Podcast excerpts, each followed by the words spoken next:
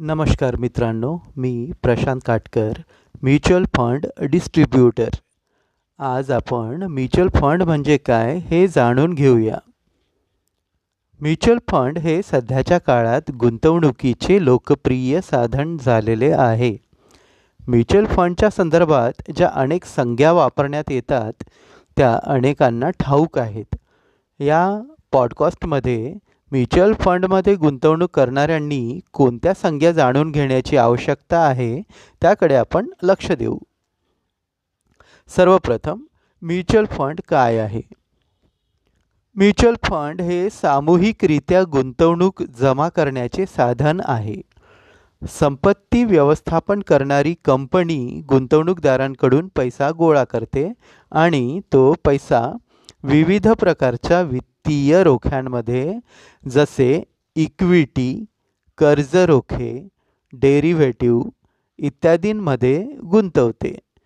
Mutual फंडमध्ये गुंतवणूकदार गुंतवणूक करतात कारण फंडाचे व्यवस्थापक हे म्युच्युअल फंड कंपनीसाठी काम करून गुंतवणूकदारांचा पैसा ते स्वतः ज्या पद्धतीने वापरतील त्यापेक्षा अधिक चांगल्या तऱ्हेने त्याची गुंतवणूक करतात. सर्वसाधारणपणे तीन प्रकारच्या म्युच्युअल फंड योजना असतात. एक इक्विटी, दोन कर्जरोखे आणि तीन बॅलन्स्ड. इक्विटी योजनेमध्ये पैशाची गुंतवणूक निरनिराळ्या कंपन्यांच्या समभागात करण्यात येते. या कंपन्या स्टॉक मार्केटमध्ये नोंदलेल्या असतात. कर्जरोख्यांच्या योजनेमध्ये सरकारतर्फे किंवा खाजगी कंपन्यांतर्फे काढलेल्या रोख्यांमध्ये पैसे गुंतवण्यात येतात. बॅलन्स्ड योजनेमध्ये ही गुंतवणूक समभाग आणि कर्जरोखे या दोहोत करण्यात येते. गुंतवणूकदार जेव्हा म्युच्युअल फंडमध्ये गुंतवणूक करतो तेव्हा त्याला योजनेच्या त्यावेळच्या निव्वळ संपत्ती मूल्यावर आधारित एका निश्चित संख्येत युनिट देण्यात येतात. निव्वळ संपत्ती मूल्य म्हणजेच त्याला आपण एन ए व्ही असे म्हणतो, ज्याला इंग्लिशमध्ये नेट असेट व्हॅल्यू असं संबोधण्यात येते. आता निव्वळ संपत्ती मूल्य काय आहे.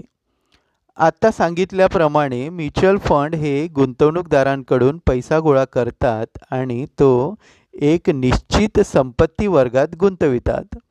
उदाहरणार्थ, एका निर्धारित वेळी त्यांच्या गुंतवणुकीचे मूल्य जर रुपये दोनशे कोटी असेल तर त्या निर्धारित वेळी म्युच्युअल फंडने अगोदरच आपल्या विद्यमान गुंतवणूकदारांना दहा कोटी युनिट जारी केले असतील तर त्या योजनेचे निव्वळ संपत्ती मूल्य म्हणजेच एन ए व्ही रुपये वीस म्हणजेच रुपये दोनशे कोटी भागीला दहा कोटी राहील. प्रवेश भार व निर्गमन भार म्हणजेच एंट्री लोड व एक्झिट लोड म्हणजे काय. नवीन नियमानुसार आता प्रवेश भार म्हणजेच एंट्री लोड आकारला जात नाही.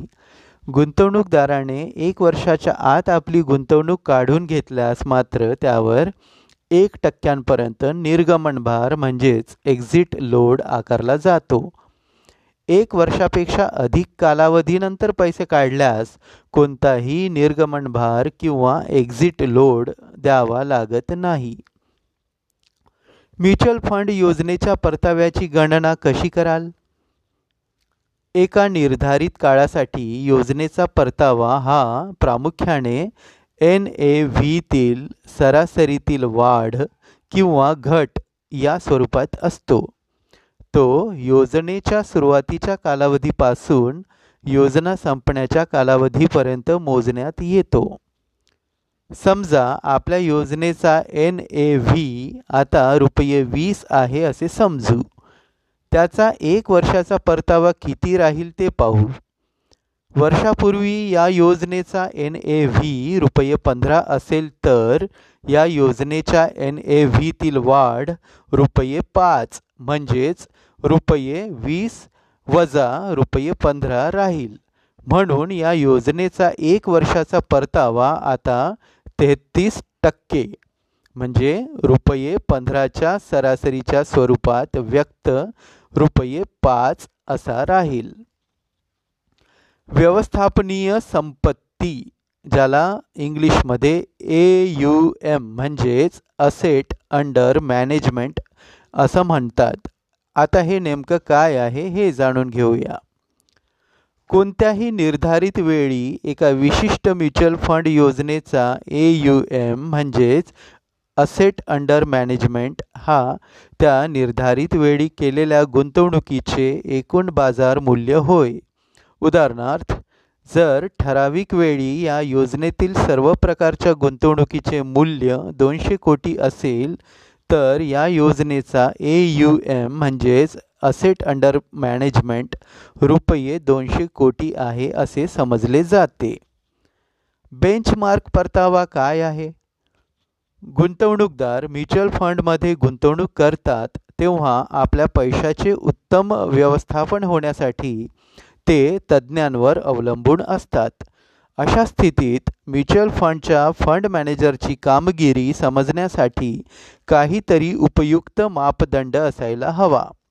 हा मापदंड म्हणजेच बेंचमार्क परतावा ज्याला आपण इंग्लिशमध्ये बेंचमार्क रिटर्न्स असं म्हणतो.